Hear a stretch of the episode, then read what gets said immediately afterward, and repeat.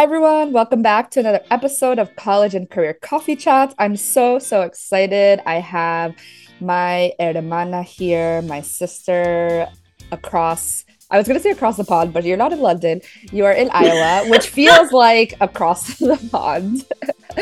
um, it has moments it feels that way. where am I? I don't Yeah, know. where are we? It's a time warp. Um, but her name is Samantha Mesa. And I'm so excited to have her here because she is a morning anchor reporter for Good Morning Iowa, the ABC affiliate in Des Moines. Iowa, she has anchored and reported for CBS, ABC, NBC, Fox affiliate from the Texas and Mexico border to Rochester, New York. And she's originally from Colorado. She earned her master's degree from Columbia University's Graduate School of Journal- Journalism in New York, where she covered news in the five boroughs, and she earned her bachelor's from the University of Colorado with honors in communication and political science. So Samantha has some great experiences that we're going to unpack in this episode and also talk through Trio Student Support Services. We both connected through a Facebook group where we talked about Trio and we instantly vibed and chatted about all of that. I'm currently at NYU in New York. So, of course, we vibed about Columbia and New York and all of those fun things. Um, but before I hand it over to her to tell her story in her words, I want to cheers. She has an amazing mug to share with us. I love coffee, by the way. yes, I love coffee oh, too. Um, I got this mug because it's just how I try to start my day. You know, it feels so intentional and powerful and like just centered. So then cheers to an amazing conversation. Yes. And if, and if, you're not watching this on YouTube, it says wake, pray, and slay. so I love that. So make sure you mm-hmm. grab your coffee, your tea, your water, whatever you want to chat with us today. We are recording Friday in New York City and Iowa together. This is why I love Zoom. We could be in two different states and energies and like collide. mix of cultures. And i, I love that uh, we're in such different places culturally but in the same country you know? Yeah. Yeah. Yeah. We're repping yes. So like i mentioned uh, samantha is first generation mexican irish and french and has many experiences overcoming barriers with education. And we connected through uh, Trio Support Services and uh, her Gilman scholarship. So we're Gilman alum together, we're Trio alum together. Like it's it's crazy to me how Trio and Gilman and Fulbright is like the gift that keeps on giving, connecting with people all over it the really world. yeah. So it, it speaks so much to a network and the power of connecting, right? And you just never know. Exactly. So, how would you define first generation um, through your experiences? Not the textbook definition we can Google or find with like NASPA and stuff, but your yeah. own personal journey. For me, it's been um, navigating alone in the dark without any flashlight, uh, not being able to see anything I got to watch out for, um, any safer ways to go, any more efficient ways to go. It is just sort of like, uh, figure it out. And if you don't figure it out, you, you may only get so far. And uh, being first generation, what I learned through my experiences was you have to understand the barriers that you're having to navigate and you have to understand that you're facing different marginalizations um, than your counterparts that are not first gen. Uh, you have to really identify the just uh, challenge after challenge after challenge that you're going to need support, you're going to need guidance outside of what your family can offer. And it's, I think, recognizing that is critical because that's where you hone in on like problem solving and then like and for eh, for me education was at times brutally stressful to get through being first gen. At the same time it I, the positive i see in it is it made me very aware of so many different i had to think about everything all the time. Mm. uh, and i had to figure out a way through what looked like the end of the road if i didn't figure something out uh, first gen is very much almost like go hard or get shut down you know? Like you've really got to give it everything you got. Eh, you can't afford to be complacent or get comfortable even and just think like okay okay we're good. Okay I, I finished that class. I did that presentation. I you know i paid for my next semester of school. You have to constantly be looking ahead mm. and problem solving because um, if you don't you could fall behind um, it, it, there's just so many ways that your education can just come to a stop and it doesn't happen uh, so it's like, as the saying goes, you know, after you work twice, that's the cat's um cat's uh food feeder. It's automated. I love that. We we love a little pet action with us. For food. we love a good pet oh. action. They want to be part of our, our journey too. He's like, by the way, stop stressing out. It's fine. Just have a snack. Yeah. Um, but it is, it's stressful to think yeah. back uh, to you know my undergrad experience for many reasons and i know that um, you have unpacked uh, a diverse diverse experiences of the different challenges that come with being first gen and really there's no there's no one to guide you unless you get connected with mentors uh, people that are willing to invest in you otherwise our families do not know mm-hmm. the system um, and I mean, it's it's just and it is kind of endless in undergrad. I think back to it and I think of like uh I there were sometimes I just couldn't relax and just enjoy my education because I was constantly worrying about have I you know applied for financial aid? Have i applied for this scholarship? Um, what book am i going to need next for this class? And it's um, if you don't think steps ahead you're going to have to drop a class and then that adds another semester. And you know we're now we're juggling probably taking care of family to an extent we're working. We are trying to build uh, a career through our education and it's just you're burning at both ends um, mm-hmm. and it kind of there's no way around that um, so trio was a lifesaver for me uh, because I didn't have to explain everything I was trying to navigate and figure out. They knew they had an idea at least that I need major support. And then they also like anything that was happening. I went through a lot of traumatic experiences in undergrad. Um, and with every problem, every like, you know, crisis I was experiencing, they were steady they put the time in they stayed late on campus with me mm-hmm. um so i guess like what does it mean to be first gen it means you're a scrapper in a and i mean that kind of like a we know how to hustle we don't have any other choice but we also we have a grit that is like we also have a very deep gratitude for mm. our families and we have a deep understanding of struggle and uh, we're fighters you know we believe in the power of education and that it's it's kind of not an option to um i guess to be you know kind of overcome or like have and, ed- education is not just college uh, mm-hmm. education is trade school education is right. just pursuing something that you know you can bring a solution to a problem and you know bring value to the table we just don't have the luxury of of uh, you know quitting. Mm-hmm.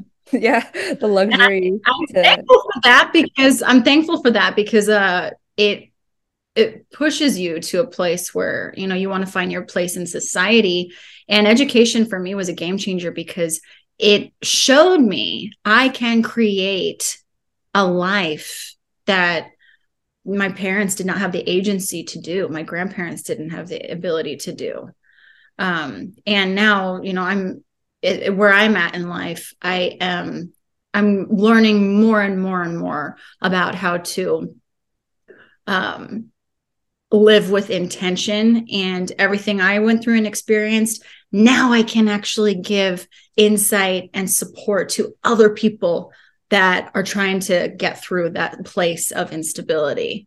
So that's a very long answer, but it's also, it's you know, the there's, there's a lot. yeah, there's so many layers to it.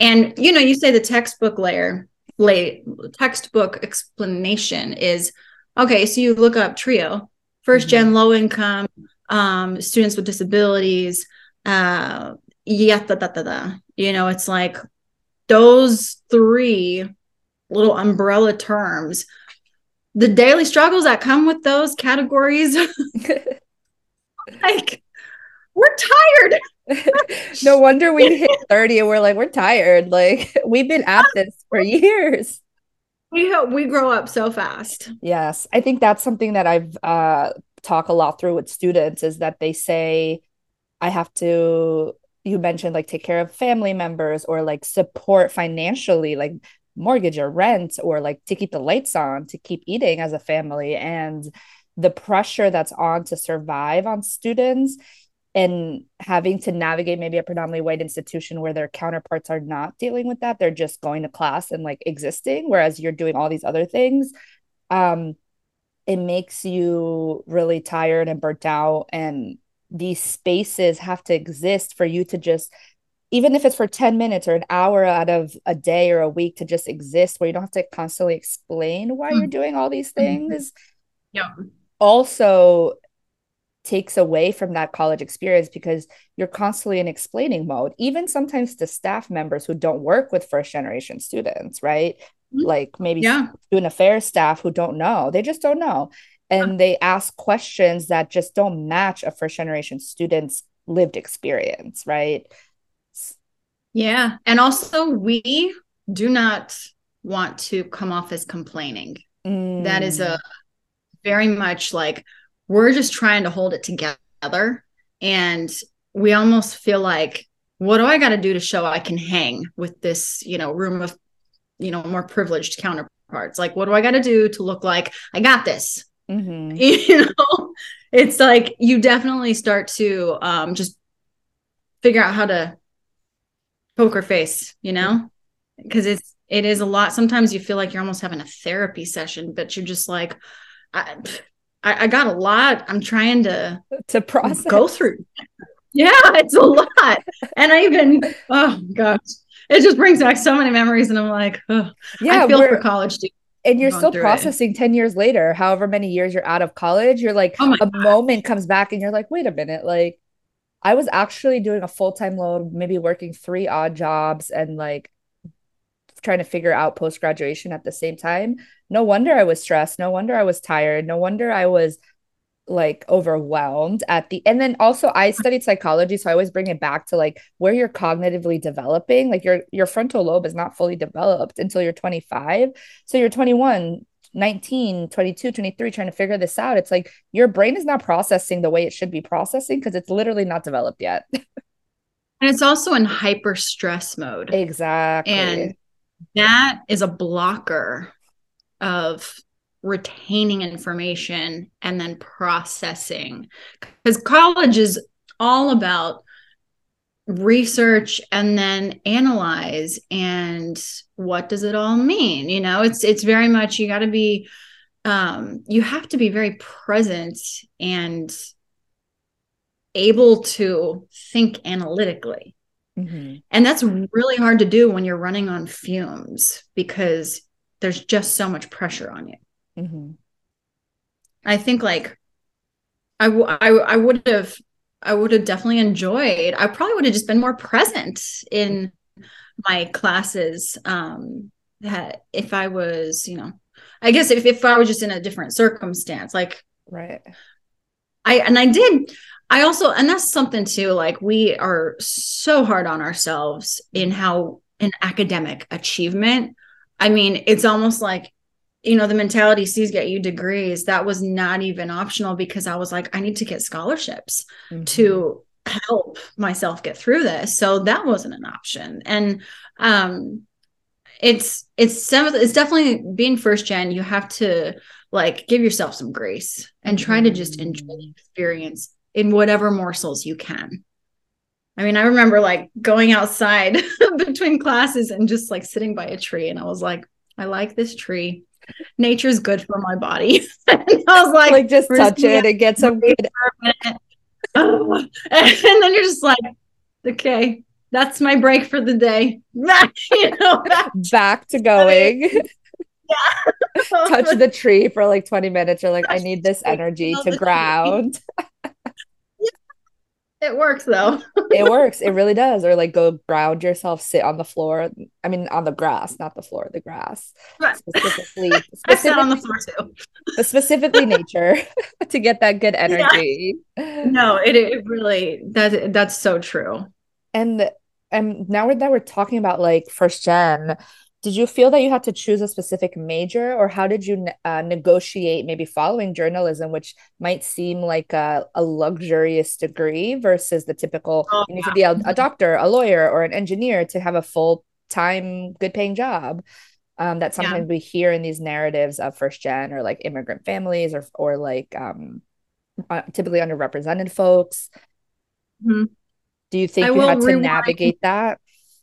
Yeah, yeah, yeah, yeah, yeah. Um, and I'm I'm gonna just give a little bit of background uh, mm-hmm. for why I chose journalism. Oh, yes. And um, that so my upbringing, I was raised uh, cleaning houses. That was my job. Um, early, early age. I mean, cleaning houses with my mom, and then uh, you know, my dad had a construction company. And so I was on construction sites with him and I was, you know, there with my brothers, huge family. And me and my siblings were his employees. and um, we, we, we spent a lot of time on construction sites just from the ground up. And I also spent a lot of time working on his horse ranch, cleaning out horse stalls. And so for me, work um, was, I mean, I had messed up hands from breaking ice in uh, horse water bins and um, constantly, you know, working in horse stalls that your shoes smell like horse poop. There's a cat hair flying around. um, but I just, I just remember like always, it's just physical. Everything was outside ranch farm kid, constantly cleaning up after people, uh, cleaning up construction sites, cleaning up after horses. So it was very, it was just, you know, very physical and, right. and just kind of in trenches. And um, as a kid, there were two distinct experiences for me when I was starting to uh, discover my interests, uh, mine aside from, uh, you know, just whatever I'm told to do. Right. And I loved watching Oprah. Oprah, her ability to make people feel seen, talk about any and every issue, light or deep. Um, she's so skilled with navigating conversations. And I was just enamored by her. I mean, as a kid, I don't know a whole lot of kids that are like really obsessed with Oprah because I got made fun of loving watching her. I mean, I would watch her religiously, four o'clock every single day.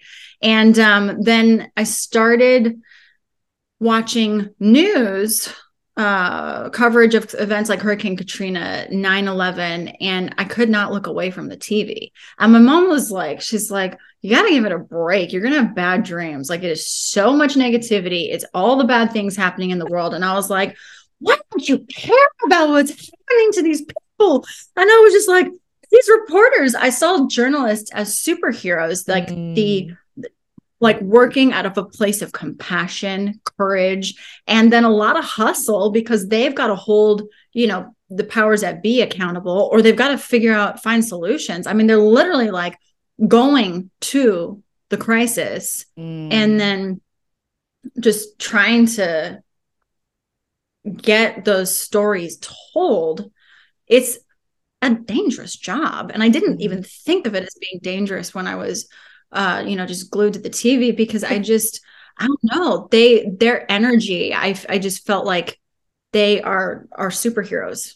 You know, they're everyday superheroes. And um then in going into high school, I had an opportunity. The other interest that I developed, I discovered um, was doing hair. Mm. And my dad ran a women's halfway home when I was like 14, 15 in that range.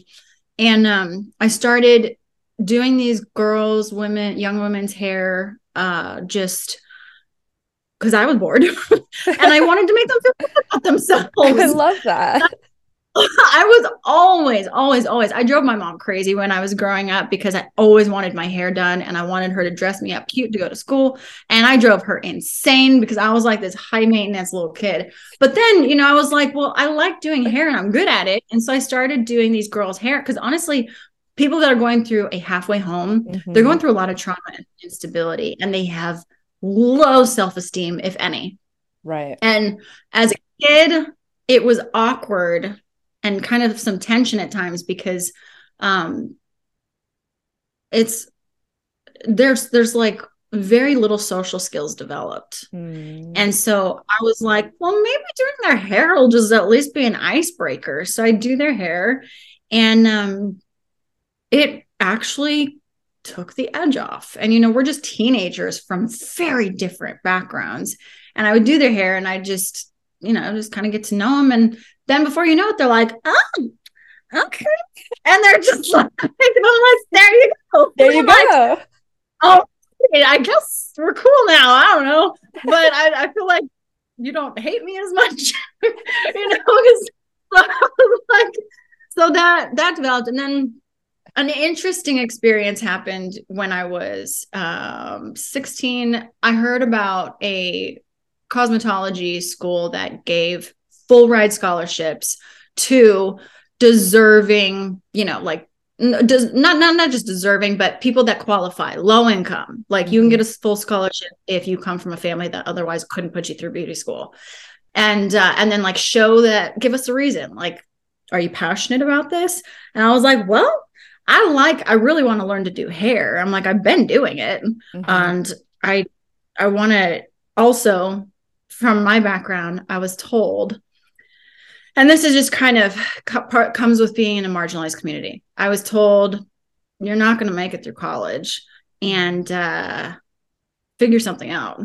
Because you know you're you know you're you're in this community over here. And um i so i had in my mind like i'm not smart enough for college and when i got to the beauty i got accepted into the beauty school on full ride scholarship and a big deciding factor they're like so if you if you don't get this scholarship, are you still going to choose coming to this school? And I was like, no, my parents don't have the money. Like, that's a flat no. And then they were like, okay, well, you're in. You're in. We'll give you the money. they told us, they told our class, oh gosh. And this is, it's just such an unfortunate, um, it's it's an unfortunate stereotype. Okay, there's a lot of a lot of uh, a high Hispanic uh, demographic in that area and in that class. Um, it wasn't just a stigma towards the Hispanic community, though. It we were just told as a group of women, mm-hmm. um, you're gonna need this cosmetology license to pay your bills because when you start having babies and say your man leaves you you're gonna have to figure out how to pay the bills. And I was just like, oh, that put, a, put us in a box, won't you? Like that is a great way to start the, what I was very excited about. But then I was just like, I mean, first gen, you know, mm, I what's my chances of getting into college? So um that uh, was an experience that it was like really I mean, this is just demoralizing. I'm just like, God, why do you just pretty much look at you make us all a statistic? Mm-hmm. You're talking to us all like we're a statistic. And, you know, more power to all of us if we choose to have kids. And like, don't don't talk to us in such a uh demeaning, degrading way. Mm-hmm. Um, so that was really frustrating. Um, and it I didn't even I didn't have, you know, I didn't even realize how much I internalized that. And mm. I was just like, God. Cause like as a at that age and um, you know, you, when people say things to you that are discriminatory or stereotyping or put you into this stigmatized group that you're like, yeah, I, that's kind of the way people talk to me. You know, you mm-hmm. you're just like you don't have the, I guess, like the the like the language, to, yeah, like, the language. How, yeah, they like that's actually really problematic what you just said to me, and I don't appreciate that. Mm-hmm. I I'm gonna make you know I hope to be able to have the ability to make choices in my life to create the path I want. And who are you to judge? Mm-hmm. Um, so that was uh, an experience that really intimidated me from college. So fast forward to um, when I did finally, when I did decide to go to college, I was 22 and um, I was so intimidated. Oh my gosh, I was just relieved I got in. Um, and then figuring out the financial aid and everything. So when I was in my freshman year, I had I started studying journalism and it didn't occur to me that journalism was maybe a luxury of a career to pursue because I never perceived it that way. Mm-hmm. Uh, to me, it was about hustle and being an advocate. And I knew it wasn't known to be a high paying job, but I wasn't thinking about money. I was thinking about purpose mm. and believing in work and also knowing about like the representation in news has gotten better but it was not good mm-hmm. uh, when i first got into it. So i just thought like you know i was interested even in advocacy journalism. And um as i for i think i got like two years into my degree. And mind you it's the stories you you you the stories that are given ex- as examples these are like war zone type of coverage. This is traumatic events. Like you have to understand you're going to meet people on their worst day. Um and and so it was like kind of in my mind it was almost like being a first responder.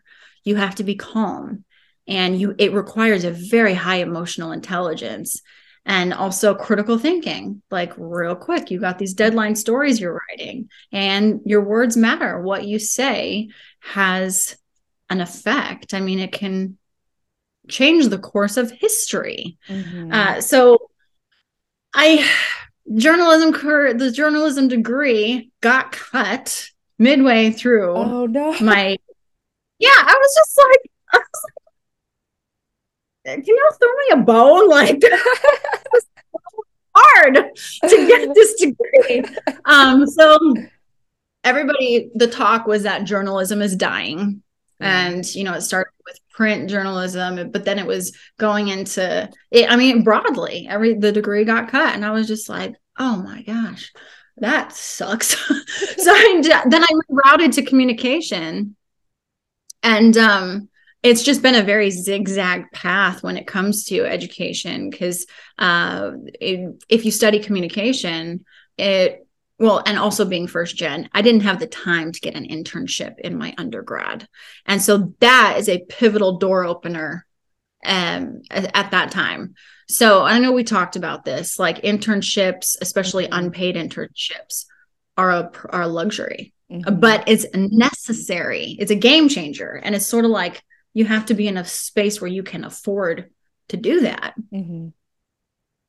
Absolutely. So that's a that's a long question, long long answer, but that's you know that's no, what led and what you just said the the journey is not linear right it's a zigzag mm-hmm. path and i think even more zigzag adding so many layers of um, underrepresentation, first gen, and a lot of obstacles that we have to face as a community. So I think that's why it's important to give the space for you or anyone on this podcast to share that journey and share that zigzag because unless we talk about it no one's going to know. Like people are going to see the highlights on your website or on your instagram and oh, be yeah. like yeah highlight reel. Colum- columbia ba like she's at um she's in iowa now but at the end of the day there's a lot of work that went behind the scenes to get that highlight reel right? So i think that's why i love this podcast to unpack all of that and like all those layers um, I did have a question. How long was your uh, beauty school program before you went to your undergrad?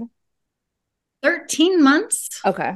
Um, it went from one summer to the next summer. Okay. And it was for high schoolers to do it part time through the school year and then Oh, grind okay. it out full time each summer. Okay. Okay.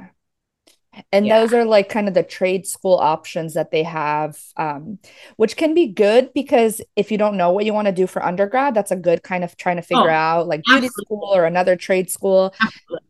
But I also sometimes see it as a as a tool to to continue oppressing these communities, like you just Absolutely. mentioned, like telling these young girls, you need to get this degree because you might lose your husband later or like you're gonna have kids. It's like, how about we talk about something else? Can we reframe this? Like, if you want to go to beauty school because you love and are passionate is one thing, but don't go here Yeah. because it's the only thing, you know?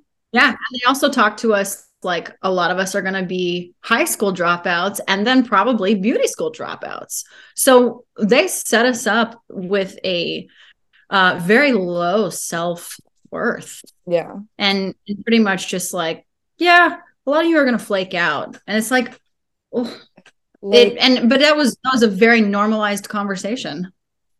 which is so sad which is why I, in a way i work still in education because i want to I, I know i'm not gonna save all the students or like support everyone that's not that's impossible but at least through this podcast or through my conversations with anyone i hope they feel empowered to figure out what it is they love and what they want to do journalism or That music that's the that's the game changer. It's like um you you have to believe in yourself, yes. Mhm.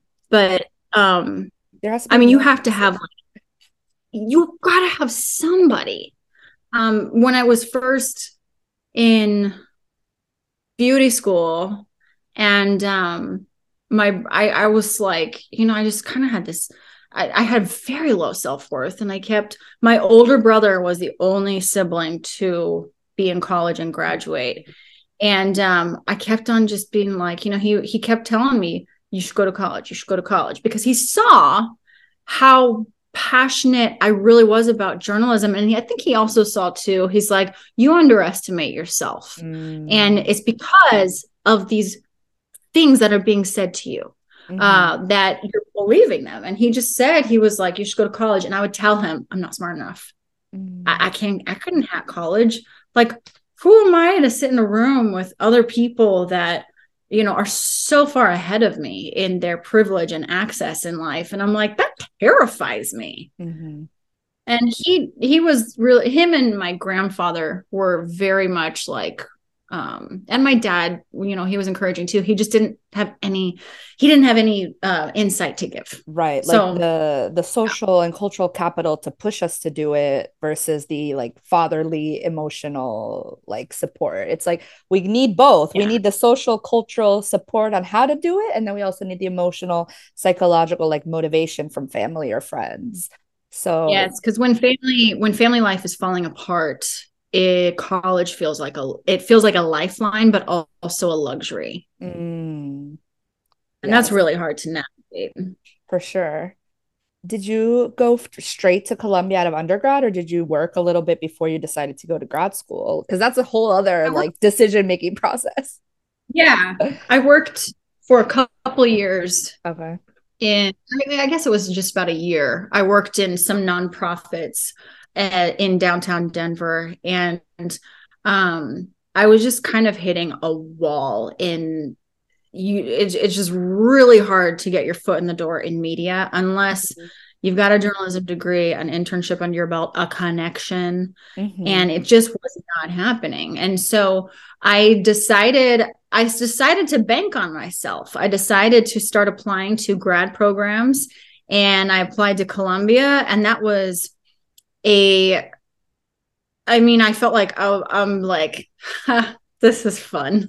I'm going to apply to columbia but then i also was just like i that program i was like that's the one. If i'm gonna if i'm gonna do it like i want to go to columbia. Um, Yeah. and i told myself i was like if i get accepted i'm going.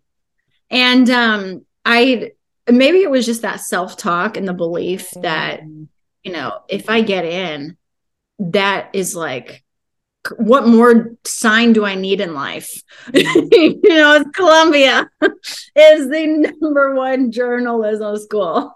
And um, and then you know, I I didn't to the idea of being at an Ivy League, I mean, that was just out of this world when you know you're first just just considering everything mm-hmm. in my mm-hmm. background. Um, to think about, you know, being like worthy and yeah. Yeah, and also yeah. the and a huge transition from Denver and Colorado energy to New York energy. It's it's different. Yeah. I I had never been to New York either. So I was just I think that I think that is the journalist in me though. Mm-hmm. Like game. And yeah. um, this is about learning the world and different cultures and different systems, different people. And I think like that is in my DNA. Mm. And so to when I got my acceptance letter uh, from Columbia, yeah, I screamed. I cried. Celebrate.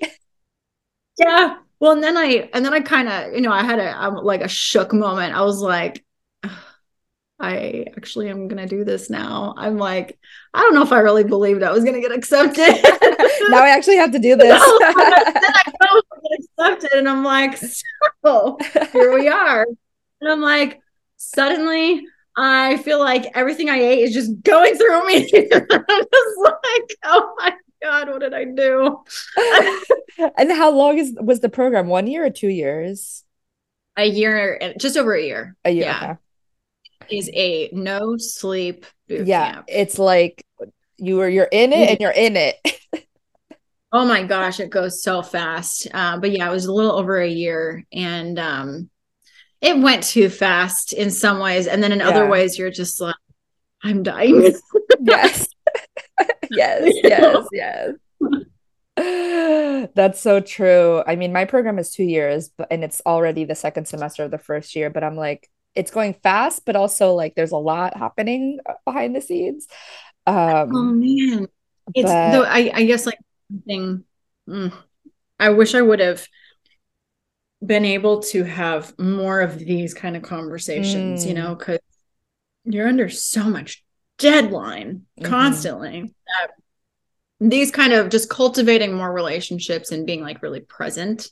Mm-hmm. Um, I wish it would have been a longer program for sure. Yeah. To, yeah, because relationship building takes time and like building spaces to connect with people. Like I think this semester I'm more involved in all the community building versus first semester you're just like mm-hmm. trying to get your bearings.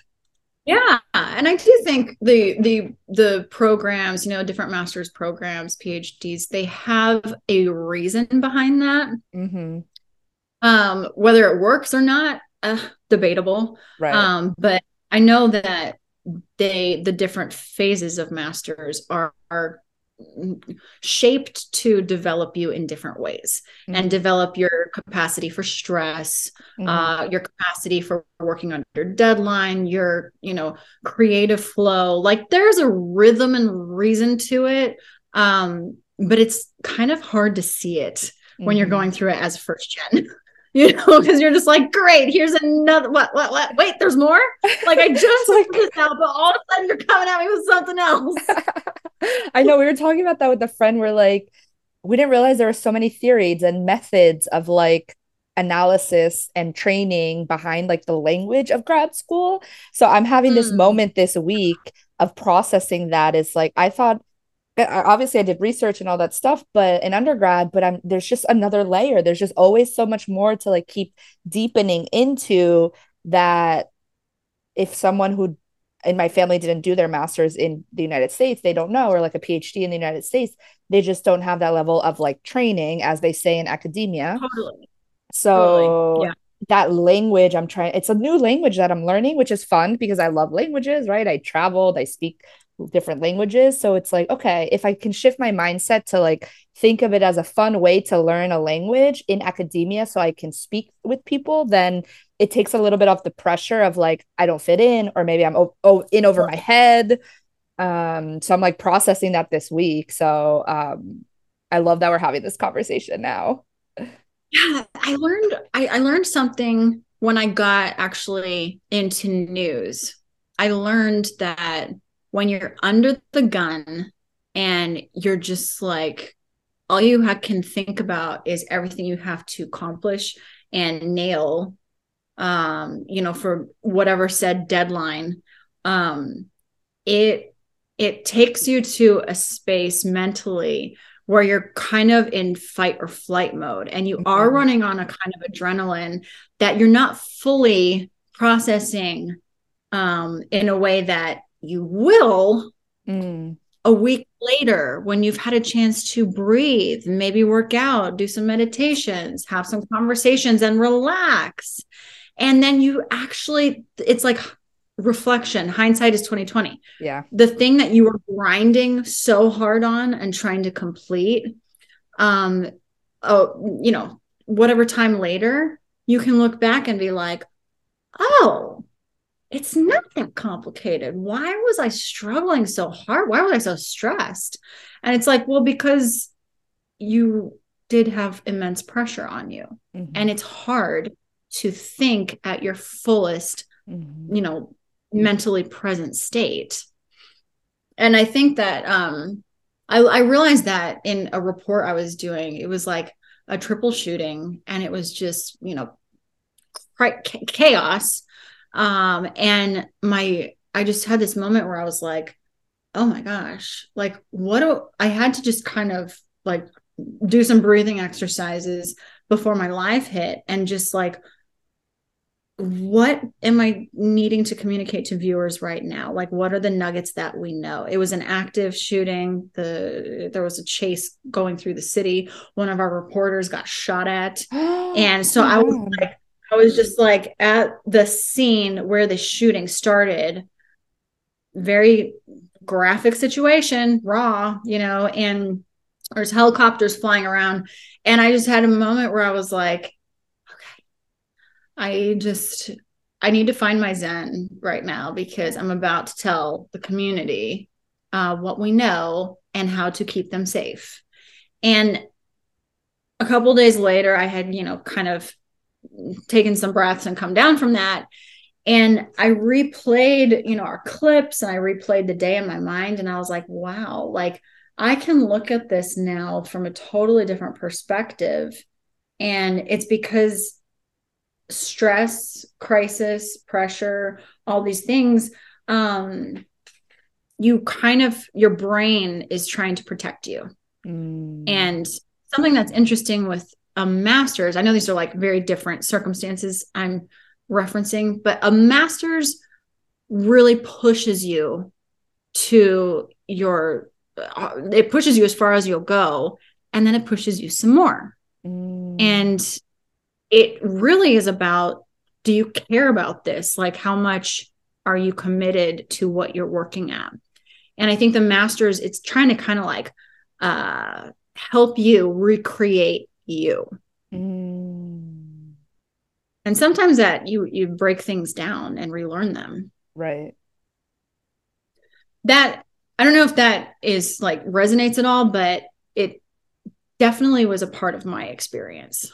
Oh, for sure. It, it helps you recreate who you are and what you're trying to practice or learn because a master's and a phd is a commitment to like the work that you want to do in that space and it's it is you, choosing it as a lifestyle you're there because you want to push knowledge forward or you want to discover something new or you want to push uh, any industry forward with what you're learning and and kind of add to that so, like we talk about this with my classmates all the time. It's like we're here because we want to be here. Like we deeply have this desire and love for what we're reading and what we're doing, despite it being complicated and chaos outside sometimes. Like, mm-hmm. like for example, here I'll pull a book that I is not part of the reading, but I'm reading because it it connects with what I want to do. Like it's Rancière's distributions of the sensible aesthetics and politics.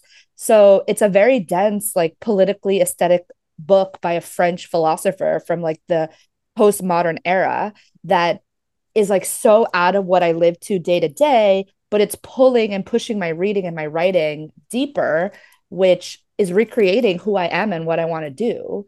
So I yeah. love what you just said about that because that's what it is. That's what grad school is. Yeah, and you know, the, even the scenarios that I think of that have shown me um, try to how to be more present. Um, it's like the the other thing too is how learning how to handle stress mm. and very high expectations. Um, and then you know critical thinking. You may be in a room of people that do not agree with your what you're saying your mm-hmm.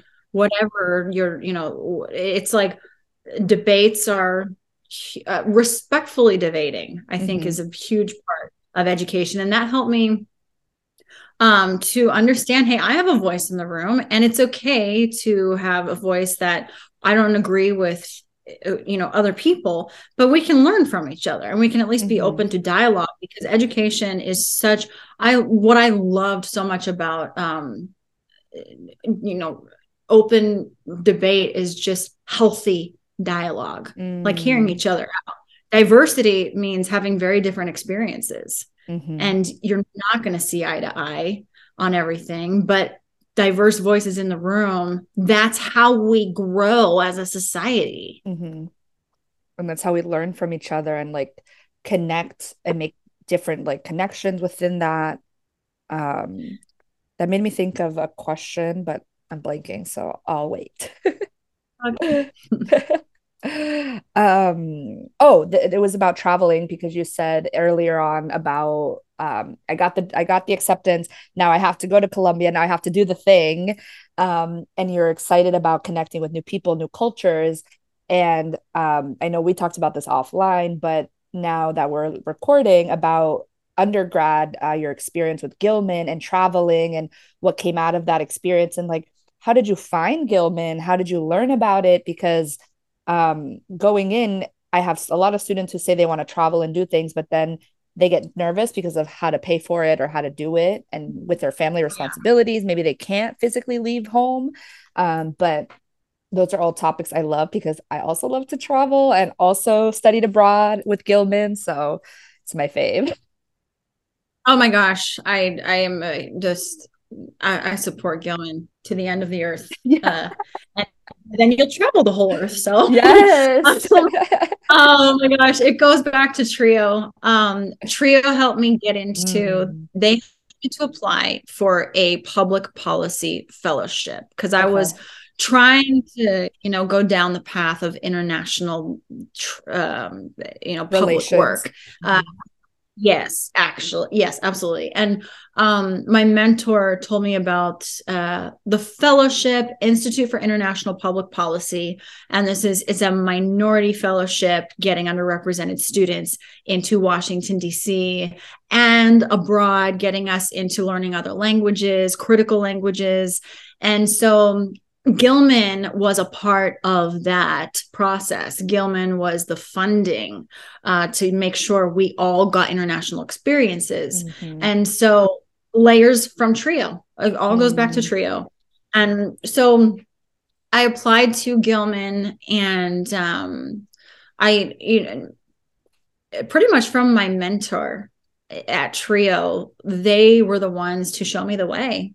Mm. And Oh, by the way, applying for scholarships is also a full time job. I, I, was just going to say there's something behind the scenes work. undergrad and grad students are constantly applying to scholarships, conferences, oh. grants. And that's something we also don't really talk about, which is something to discuss on the podcast as well. Yeah. Yeah. It's, it's, uh, scholarship applications are necessary. And if you don't do them, you're going to be cut short on opportunities or you're going to go into a lot of debt. Mm-hmm. And that is going to follow you after school. And that's like, that's kind of the part of the rigged system, I think, because yeah, right. it's not equal opportunity. And right. um, it is kind of crazy how much time we have to put into proving mm-hmm. we also belong mm-hmm. study abroad programs we have to show academic excellence. We have to show financial need. We have to show vision for ourselves mm-hmm. far beyond. We have to articulate a vision for ourselves and what we're going to do with this experience far more than your average applicant who can afford to go. Mm-hmm. So that's um that's a lot. You know, you really got to go. You got to do the most. You got to do the most. Yeah. you got to be doing the most. And it's like, and then you kind of feel like when you get accepted and you get a scholarship, there's kind of, I don't know if I would call it imposter syndrome, but you almost feel like, wow, they gave me a chance. And you're like, they gave me a chance. I had to do next level convincing them that I am worthy of going. Like, and then it's like, mm, they, you know, no complaints. Not that, right? Not no, but be, that's so true because the, you have to like send take, them. you yeah, you have to send You them like your them- your like fingerprints, your arm and your leg to like you gotta prove yourself through the wazoo to be Yeah. like, I deserve to be here. Uh, and this is the only way I can do it. Yeah, So, and, and I get it. You know, they do, they have to be very um, rigorous with their screening. Um, right. There is that it does, it is tough though, you know, when Right. you're just like, someone give me a chance. Just just give it to me, please. Don't make me grovel. Oh my God. yeah. I I have to go back to trio too. It's like going back to basics. I remember my I was already studying abroad in Australia for the deadline for Gilman for the spring. And my my trio mentor emailed me and was like, make sure you're meeting this deadline, make sure you're applying. I submitted all my stuff, like recommendations and like institutional backing and like transcripts, like all this stuff. And I had to submit my portion and we were we had a time difference so she was like make sure you don't miss the deadline because of the time difference and like all this stuff and i'm like wow this mentor went out of her way to remind me to like make sure i do this and that's just Mhm. like so powerful to Oh my to, to know yeah. that we have someone in our in our like in our what's the word in this in our like um experience in our spaces to like push us to do it And you know, uh, those people are angels Mm. uh, because they understand. For many of us, we've never had someone like that in our lives. We also come from a lot of stability, instability, um, in that it's like the first time we've had to meet deadlines and go through very detailed processes and articulating a plan, articulating ambition, you know, goals. Uh, we just haven't had that.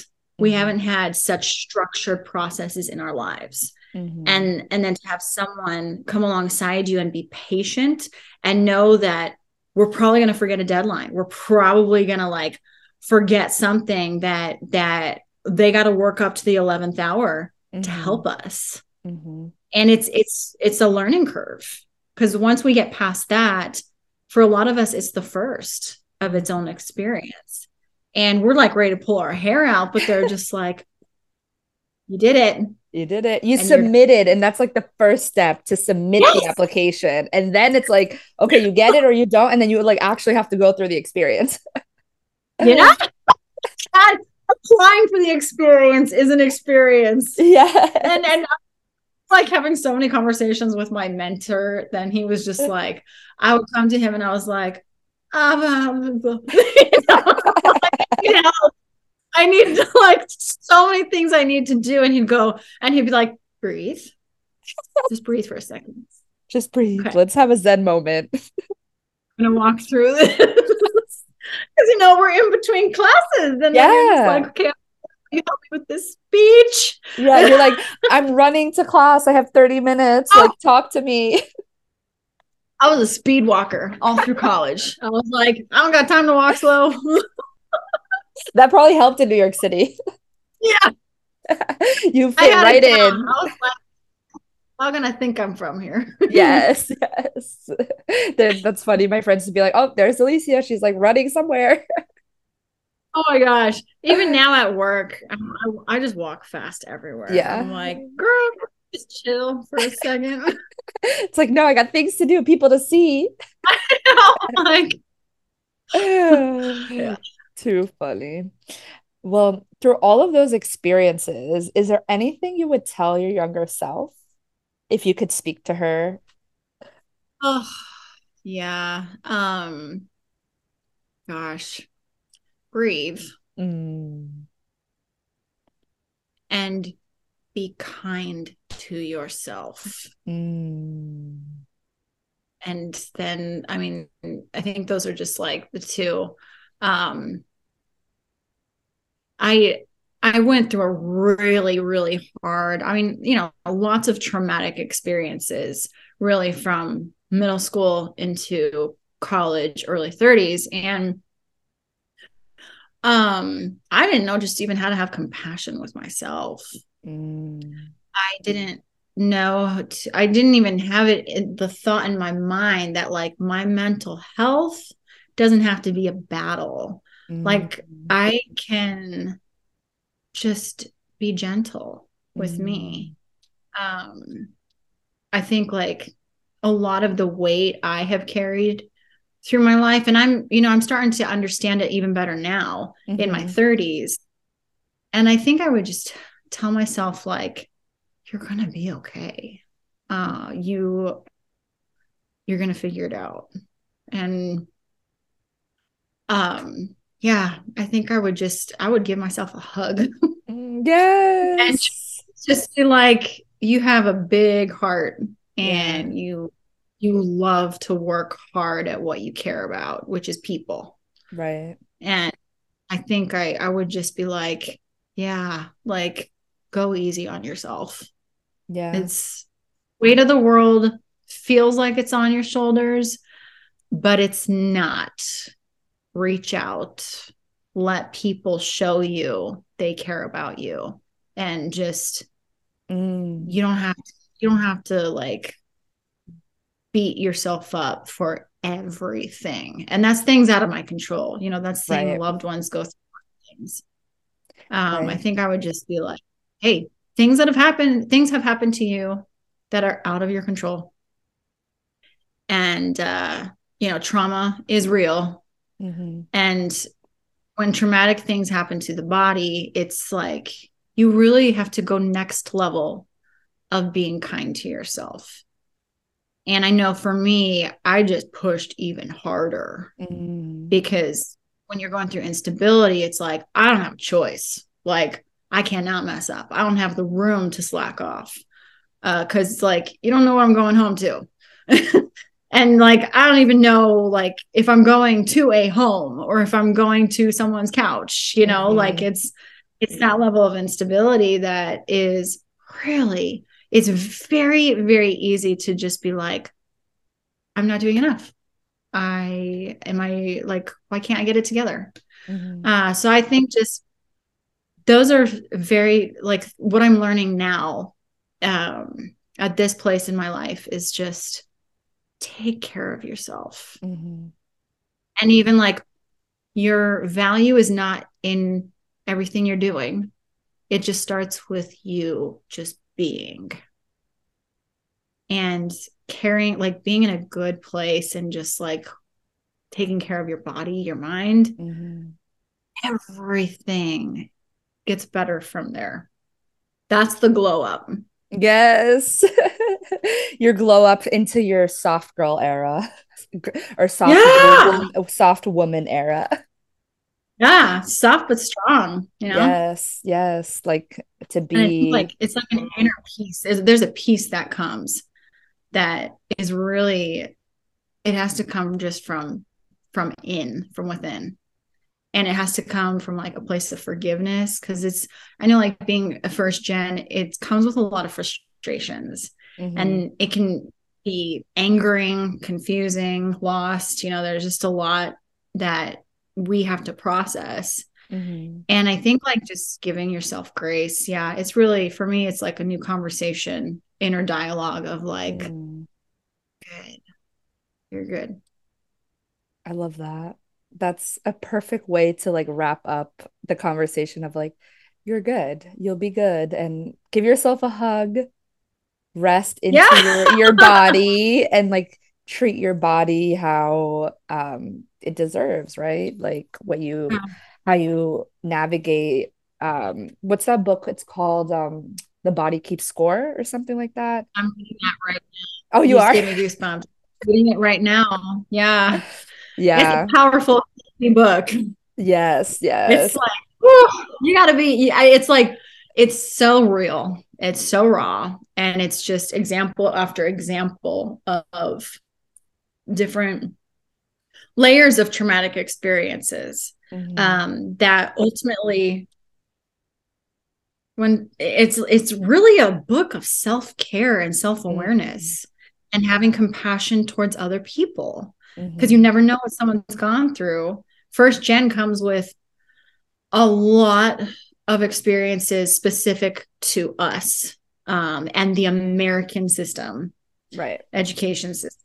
Right. Um but yeah it's you know trauma is also i think something that is it's such a starting point of of really understanding empathy and self-care and then like a toolkit of what do you do when you're like crumbling you know or you're trying to heal from the past right it's yeah in, i love in, that book in tandem uh, yeah, I'll definitely share the link to that book and all the information in the show notes so everyone can check it out. It's definitely a powerful, like, internal processing and dialoguing with self and um, healing from all of that, um, whatever you've been through in life.